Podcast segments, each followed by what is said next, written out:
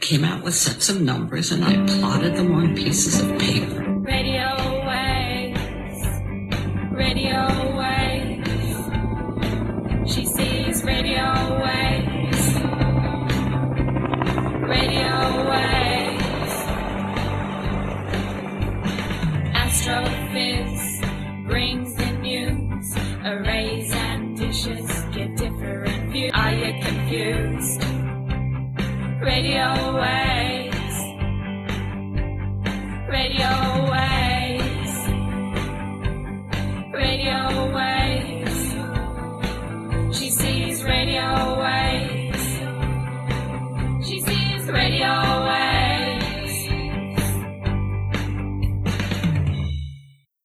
Welcome to the Astrophiz podcasts. My name is Brendan O'Brien, and today is Thursday, the 1st of July, 2021. We always include a community service announcement asking you to wash your hands regularly, wear a mask if you can't socially distance effectively, and isolate as much as possible, and as soon as you can, to protect yourself and your community, get that COVID 19 vaccination as we work our way through this global crisis. We also ask you to influence your local politicians with the message that we need to change our energy policies to move to renewable energy to mitigate climate change. Each month we bring you two fabulous episodes. On the first of each month, you'll get to hear Dr. Ian Astroblog Musgrave bring you his monthly sky guide, an astro treat for naked eye observers, telescopers, and astrophotographers, and he always includes a tangent of astronomical wonder. In the middle of each month, we'll give you an interview with a noted astrophysicist, astronomer, astrophotographer, space scientist, or particle physicist. So we'll zoom over to Adelaide right now to get your July sky guide from Dr. Ian Musgrave.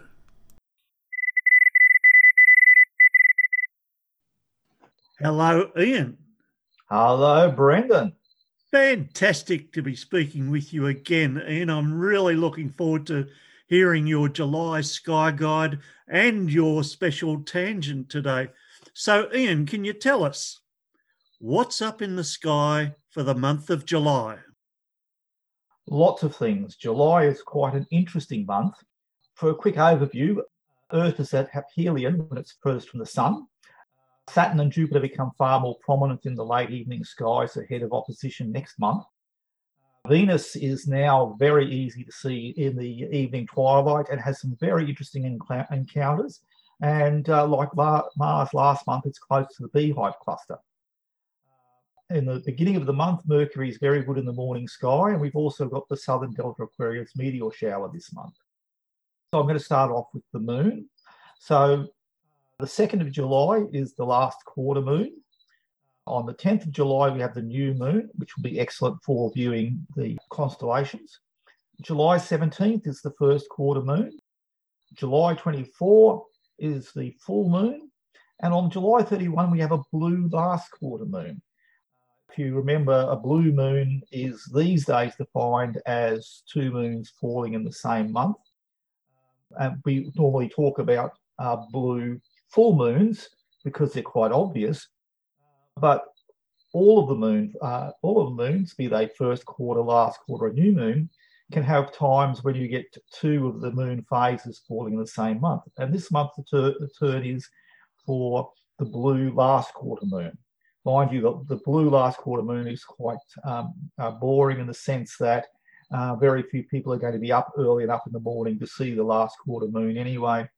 Uh, on the other hand, the last quarter moon is still quite visible after sunrise. So if you're up around about sunrise on the mornings of the second and third, the almost last quarter moon, and then uh, on the 31st, if you're up in the mornings and it's clear, you'll be able to see the second last quarter moon month. And of course, we've got the apogee, uh, the moon is at apogee on July the 6th, and at perigee when it's closest to the Earth on July 21. So that's that's the shenanigans of the moon, and that will give you an idea of when it's going to be really good to look for the uh, constellations and the clusters. and when to look for the moon catching up with the planets. So let's first talk about the evening sky. If you've been out looking at the evening twilight, we've been having some spectacular sunsets recently. And Venus is now dominating the evening sky from about 30 minutes out after sunset to about nearly 90 minutes out of sunset. Although to see it for the full one and a half hour after sunset, you really do need a level horizon without lots of trees or mountains in the way. But I've been able to see Venus from as early as uh, 15 minutes after sunset, but 30 minutes after sunset, it's really blazingly obvious, this bright white object above the western horizon in the twilight glow. It's really quite fantastic. Now, Venus is following in Mars' path, and like Mars, it passes in front of the Beehive cluster. So, the Beehive cluster is now uh, fairly low to, uh, to, the horizon, so be, it's, it's, too hard to see with the unaided eye, but it is still quite easily visible in binoculars. However, even in binoculars, you may find that bright white Venus will make it very hard to pick out the fainter members of the beehive cluster when it moves in front of it. But nonetheless, this will be a very spectacular view in both binoculars, even low power binoculars, or a telescope. Uh, again, you'll if you've got a wide field telescope objective, you'll be able to see uh, Venus embedded in the uh, in the jewels of the beehive cluster. And if you have a, a high power objective, even though you won't see most of the beehive cluster stars, you'll notice that Venus now has a gibbous moon shape. So it's very uh, definitely no longer a, a disk, but it's more looking more like a, a, waning moon heading on towards its crescent phase, which will occur uh, much later in the year. But you'll also notice is that Venus is coming closer and closer to Mars. And so it follows Mars on its track and it's like Mars, it's passed through the Beehive cluster, but that doesn't stop there. And so you'll notice it coming closer and closer as the month moves on. And then it's joined by the thin crescent moon. So on the 12th of July, you'll see Mars and Venus quite close together. And uh, so they'll be about uh, a little bit over a finger width apart. And about three to four finger widths from Venus is the thin crescent moon, and that will be a spectacular sight in the evening twilight. Great. And so, so you probably, you know, it'll be really good around about an hour after sunset. Half an hour at sunset, the moon and Venus will be quite obvious, but Mars doesn't really become obvious until about an hour later. And again, Venus can be uh, visible for uh, nearly 90 minutes after sunset, depending on what your horizon's like. So it'll really bring out Mars if you're looking that late. And then on the following night, Venus and Mars are at their closest when they're half a finger width apart. So on this night, they'll uh, uh, not only fit into a binocular field, but they'll fit into a, a moderate power field of a, of a small telescope on the night before, when you've got the lineup of Mars, Venus, and the Moon, the three will just fit into the field of view of the 12, 10 by 50 binoculars. So you'll be able to, to see them quite nicely. And if you've got a really uh, wide field objective for your te- for your telescope, you should be able to see the Venus and the edge of the crescent moon together. So that's going to be something really nice over the nights of the 12th and the 13th. Right. And then Mars and Venus move apart and head their separate ways. Mars, uh, after being almost a, a and a half above the uh, horizon at 90 minutes after sunset, that is astronomical twilight when it's fully dark, for many months now, is now beginning to sink towards the horizon. Mars is heading towards the bright star Regulus, as is Venus. Now, Venus encounters Regulus on the 21st, so you'll see them a little under a, a finger width apart. So you'll have Regulus and Venus in the sickle of Leo, and with Mars just below that. And then on the 30th, Mars will encounter Regulus. So you'll have some nice catch ups between bright planets and bright star, which will look very nice indeed. Okay. So those are those are the inner planets. What about the outer planets, Saturn and Jupiter? Well, Saturn is now rising quite early, but again, it's a while before it's high enough to see reasonably reasonably easy. And if you want to view in a telescope, it's probably best to start looking around about midnight. It's quite good, but you'll find that it, to get the best, crispest, clearest view, you want it to have a, a high above the northern horizon as possible.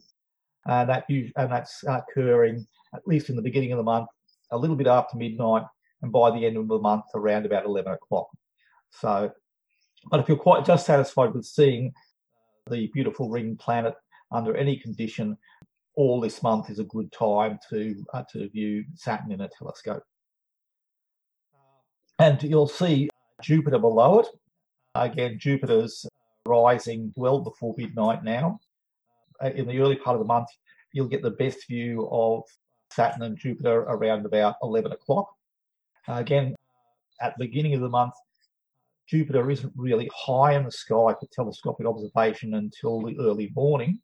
Again, if you don't particularly clear about, uh, care about getting the clearest, crispest views for astrophotography, and you just want to see the rings and the moons, then from about uh, 11 o'clock to midnight, you can start using your telescope. But for best astrophotography, uh, at the beginning of the month, it's around about uh, 3 o'clock to 4 o'clock, and by the end of the month, it's about 2 o'clock is, for, is the best time to do your astrophotography. Now, just like last month, the moon visits the pair of Jupiter and Saturn, and so you will see a, a planet dance as the moon climbs down the ladder of the planets. So starting from the 23rd, you'll have the 23rd, you'll have uh, the waxing moon, Saturn and Jupiter. Then on the 24th, the full moon is very close to Saturn. On the 25th, the uh, now waning moon is between Saturn and Jupiter. On the uh, 26th, the moon's now close to Jupiter. And on the 27th, you now have, a, have the line of Saturn, Jupiter, and the moon. So that will be very nice to see in the late evening. I was able to catch some of the of the June planet dance, and it was very nice to see. But now it'll be for July that will occur much earlier in the night, not leave it, we're talking about 10 o'clock. So, that's the evening sky. So let's turn to the morning sky. Now, in the morning sky, Saturn and Jupiter are still easily visible. Saturn's in, in the west and Jupiter's in the, in the north. Uh, and as the month goes on, Saturn will sink closer and closer to the horizon, and Jupiter will begin, begin to move uh, more western, westward. And if you aren't up at 10 o'clock to watch the planet dance, but you're getting up at around about 5 o'clock, you can see the, uh, the moon and planet dance in the morning as well. But Fleet Mercury draws our attention. In the beginning of the month, Mercury is quite prominent in the early morning twilight. It's still visible below Aldebaran, so you have a very good guide to Mercury. At the very beginning of July, it's still climbing high. It'll be highest around the 5th, and then it begins to sink back towards the horizon. And then on the 8th, the thin crescent moon will be very close to Mercury. Of course, if you're watching beforehand, you can watch the uh, the crescent moon pass through the Hyades cluster, then catch up to Mercury. So that will uh, keep you very entertained in the early morning. But the, the morning of the 8th, where the moon and the and Mercury are close together, will be truly excellent, and you'll have Aldebaran and the Hyades above that, making it a beautiful morning sight. And you've got, of course, Orion off to the left of this. Then after that, Mercury sinks rapidly towards the horizon, uh, and by the 15th, it's best seen half an hour before sunrise, whereas for the 8th and uh, at the 8th, you'll be able to see Mercury an hour before sunrise when the sky is relatively dark and it's quite uh, easy to see. But one thing you might find interesting is that Mercury is getting brighter. It's sinking towards the horizon, but it's uh, and getting deeper into the twilight. But it's also getting brighter. Mercury is going through towards its crescent phase. And if you've got a very clear eastern horizon and a small telescope and a good high power eyepiece, you should be able to see towards the end of the second week of July um, uh, Mercury becoming more and more uh, crescent shaped. And then it disappears into the twilight and will appear in the evening sky for August. It's cool. It's well, it is very cool. the Earth's at aphelion. We may have now gone past the solstice, and the days are getting uh, uh, longer. But Earth is will be furthest from the sun in early July, and for us, it's going to get a lot colder before the Earth starts warming up again. Yep. So remember, if you're going out to uh, look at the stars late at night, and you're or you're getting up early in the morning, please rug up. It will be cold. It will be frosty. now, I did mention the stars and uh, the meteor shower. So between last quarter and first quarter, there's a good opportunity to look at the sky. Now, I've been extolling the virtue of Scorpius for several months now, but again, Scorpius is now quite high. It's in the uh, mid evening, it's a really good height above the horizon. And around about 10 o'clock, it's almost at the zenith. So it's in the darkest part of the sky. The clusters are really obvious. And also, the teapot of Sagittarius is now really visible. And of course, that's if you've got the uh, center of the galaxy there as well. So if you've got a pair of binoculars, you can run down the curve of Scorpio, going past a nice little cluster, uh, uh, globular cluster near Antares, then through the false comet, down into the sting. And between the sting and the spout of the teapot is a, a number of, of, wonderful clusters to ex- explore, like the Ptolemy's cluster and the butterfly cluster. And these are bright enough to, to actually see with your unaided eye. They look like little fuzz, fuzzy uh, clouds between the sting and, and the, the spout of the teapot. And in binoculars, there, there's these wonderful sprinkling of stars that are really nice. I, I, I love uh, looking at that. And next to the lid of the teapot is the magnificent globular cluster M22. Again, if you're out in the dark skies, you will see it as a fuzzy uh, dim star. But in binoculars, it's it's a wonderful little ball of cotton wool. And if you've got a, a, a telescope, you can resolve that into a little globe of stars. Now, while M22 is is uh, quite famous in the northern hemisphere, we've got one better. We've got Omega uh, Centauri. Now, I've, I've talked in previous episodes of the wonderful globular cluster 47 Tucana. Omega, uh, Centauri is probably even better. And it's very well placed at the moment.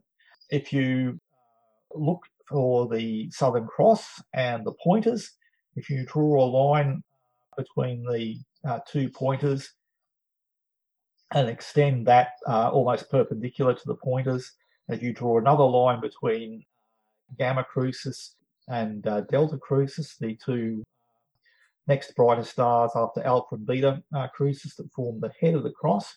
If you draw a line between uh, along through them, where the two lines intersect is pretty much where Omega Centauri is.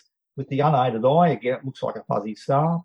But if you've got a pair of binoculars, even a small pair of binoculars, you'll see it as a, a fuzzy glowing ball, bigger and brighter than M22. And if you've got a, a, decent telescope, you can resolve this into a globe of glowing stars. It's truly one of the wonders of the southern sky.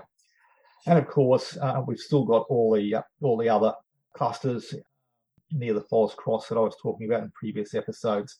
So on a dark night, with either your eyes or binoculars, there's so much to see, and it, will be absolutely wonderful. Sounds great. Yeah. Let's finish off with a meteor shower, and this is the Southern Delta Aquariids. Now, the Southern Delta Aquariids uh, run from the 12th of July to the 23rd of August, but they peak this year on Friday, the 30th of July. Now, they're relatively dim meteors, but the problem this year is that the last quarter moon is almost directly on top of the radiant.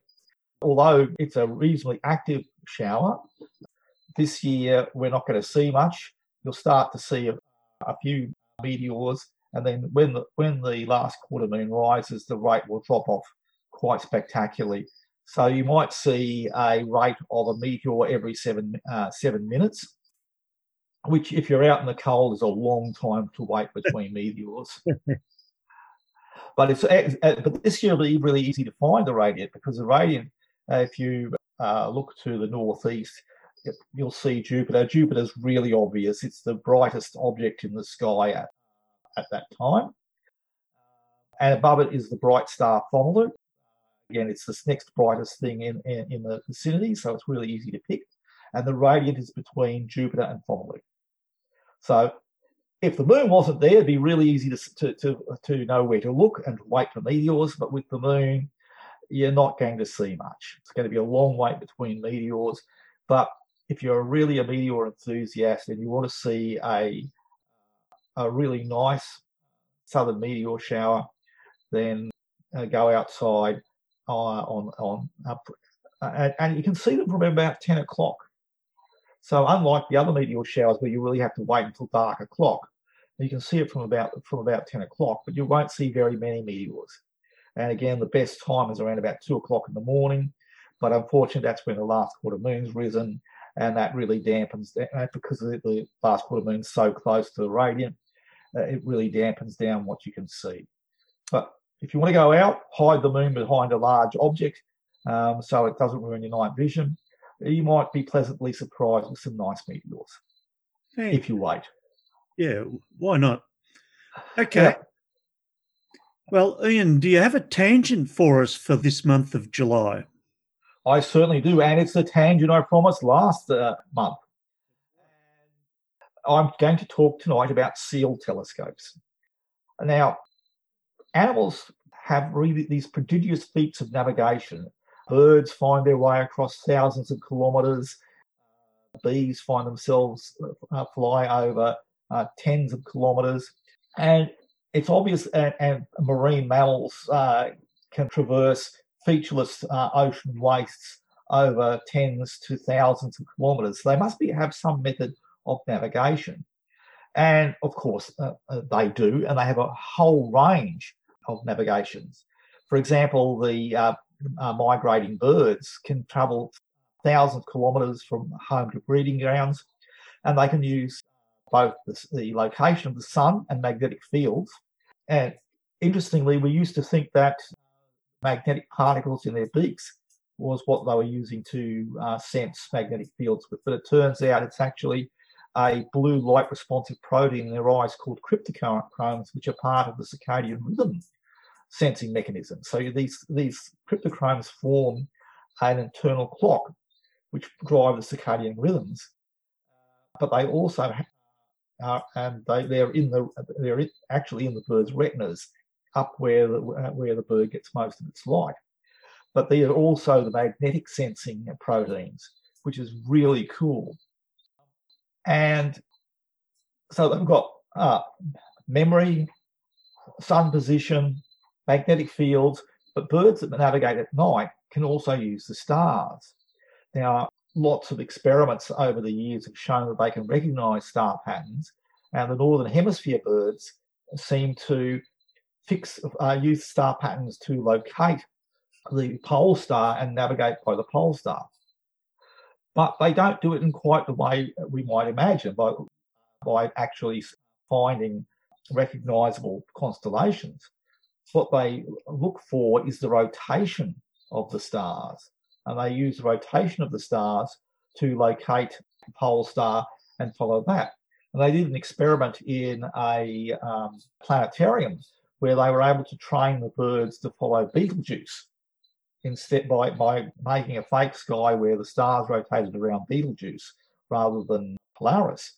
They were able to get the birds to fly towards uh, or away from uh, Betelgeuse because they, they when they're, they're traveling south, they won't take themselves away from Polaris, which is really quite cool and bizarre. Now, we know birds have really good eyesight generally, and they've got optics very similar to ours. But what about marine mammals?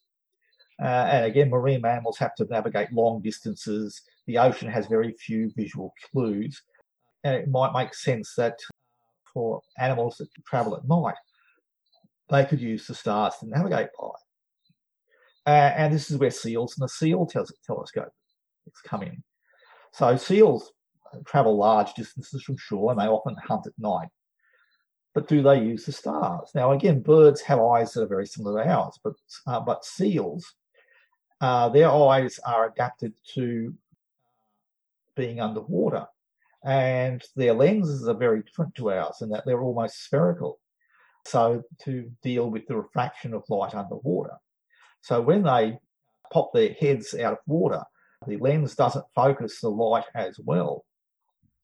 And so when the seals are have their heads out of water, they're effectively uh, myopic and astigmatic because of the structure of the lens. So we've got lens-shaped lens, disc, the, the uh, ellipsoid disc-shaped lens, where theirs is almost a sphere and has not really desirable optical properties.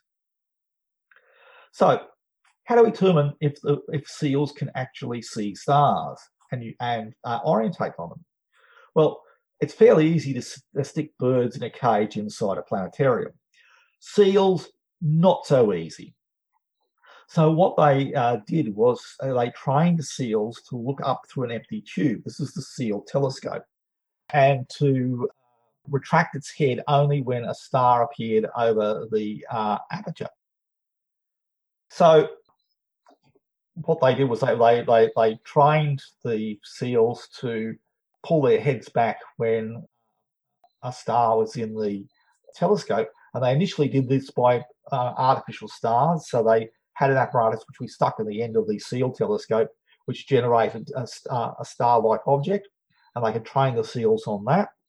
And so, and so every time the seal pulled its head away when a real when a, when a star was observed, it got a, a treat, and they could train them so that they could pull their heads back and regularly with a high detection rate. And once they knew how well the seals could detect stars or these artificial stars, they then tested it on real stars by scanning the seal telescope across the sky. They were able to see if uh, the seals could detect Venus, which is yeah, incredibly bright, and they could. And uh, if they could detect Sirius, which is also quite bright, and they could. And then with the artificial stars, they were able to determine what was the dimmest star they could see. And the dimmest star is about magnitude 4.4, which is not too shabby. Uh, but the point is that the star that most northern hemisphere animals or birds use as a guide, Polaris, is easily detectable by these seals. Now, when I say easily detectable, not necessarily they're not seeing stars as points. What they're probably seeing them is as uh, bright, somewhat fuzzy disks. So they're not seeing bright points of light, but they're seeing extended fuzzy disks of light. So now those results by themselves can't prevent evidence for na- uh, navigation. Uh, all I can say that is that seals can, should be able to see stars bright enough to allow them to orientate. Remember again, these these are harbour seals, and harbour seals swim out and hunt by night. And it would be very helpful for them to have uh, visual cues to allow them to swim back to shore or swim out. That's pretty cool, teaching seals to detect stars in a seal telescope. But it didn't stop there. The, the same people who taught the seals to detect seal stars in a seal telescope then did something really cool. You know how I said it's kind of difficult to uh, stick uh, stick seals in a uh, planetarium. Well, that's exactly what they did. They built a seal pool, they built a planetarium around that, and then projected night sky images in the sky, and then uh, trained them to uh, follow follow stars. Uh, um, again, and it was big enough that the, the, the seals could swim, so they could see if the seals would swim towards particular orientation. So they uh, used a laser pointer to get the, to train a seal to swim towards a particular star. Again, they're feeding seals bits of fish. and then they would uh, randomly orientate the dome, but the seals would then, without the help of the laser pointer, continue to swim to the correct star. These are the same people who, who built SEAL telescope, they built a SEAL planetarium. Is that cool or what? Amazing. Well, again, these the owls, you still have to train the animals in order to be able to work out where they're going. Unlike migrating birds, if you just let them go by themselves, they'll fly away from the appropriate um, star. But seals, you have to do a bit of training. That, that, that is absolutely astonishing. So seal telescopes are a thing, and seal planetariums are now a thing too. Fantastic. Yeah. So yeah. So we've we've covered seal telescopes, we've co- covered uh, seal planetariums, and also birds with magnetic eyes. Uh, I think that's a worthy tangent, don't you? It's absolutely a worthy tangent. Well, thank you very much, Ian Astroblog Musgrave. Another fantastic view of the July sky and an insight into the brains of seals. Indeed, indeed. It's astonishing. The, the world is so fantastic. And, and, and this is just another way that the stars help us understand uh, the world around us. And ourselves and ourselves, very definitely ourselves. Okay, well, thank you very much, and good night, mate. Once again, brilliant. Thank you very much. It was a pleasure to be on, and everyone go out and look up. See you later, mate. And remember, Astrophiz is free and unsponsored, but we're very happy to recommend that you can always get the latest and best space news from Rami Mandow at spaceaustralia.com. And we'll see you in two weeks when we'll be talking with OzGrav and LIGO researcher into black holes and gravitational waves, Isobel Romero Shaw. See you then. Radio Wave!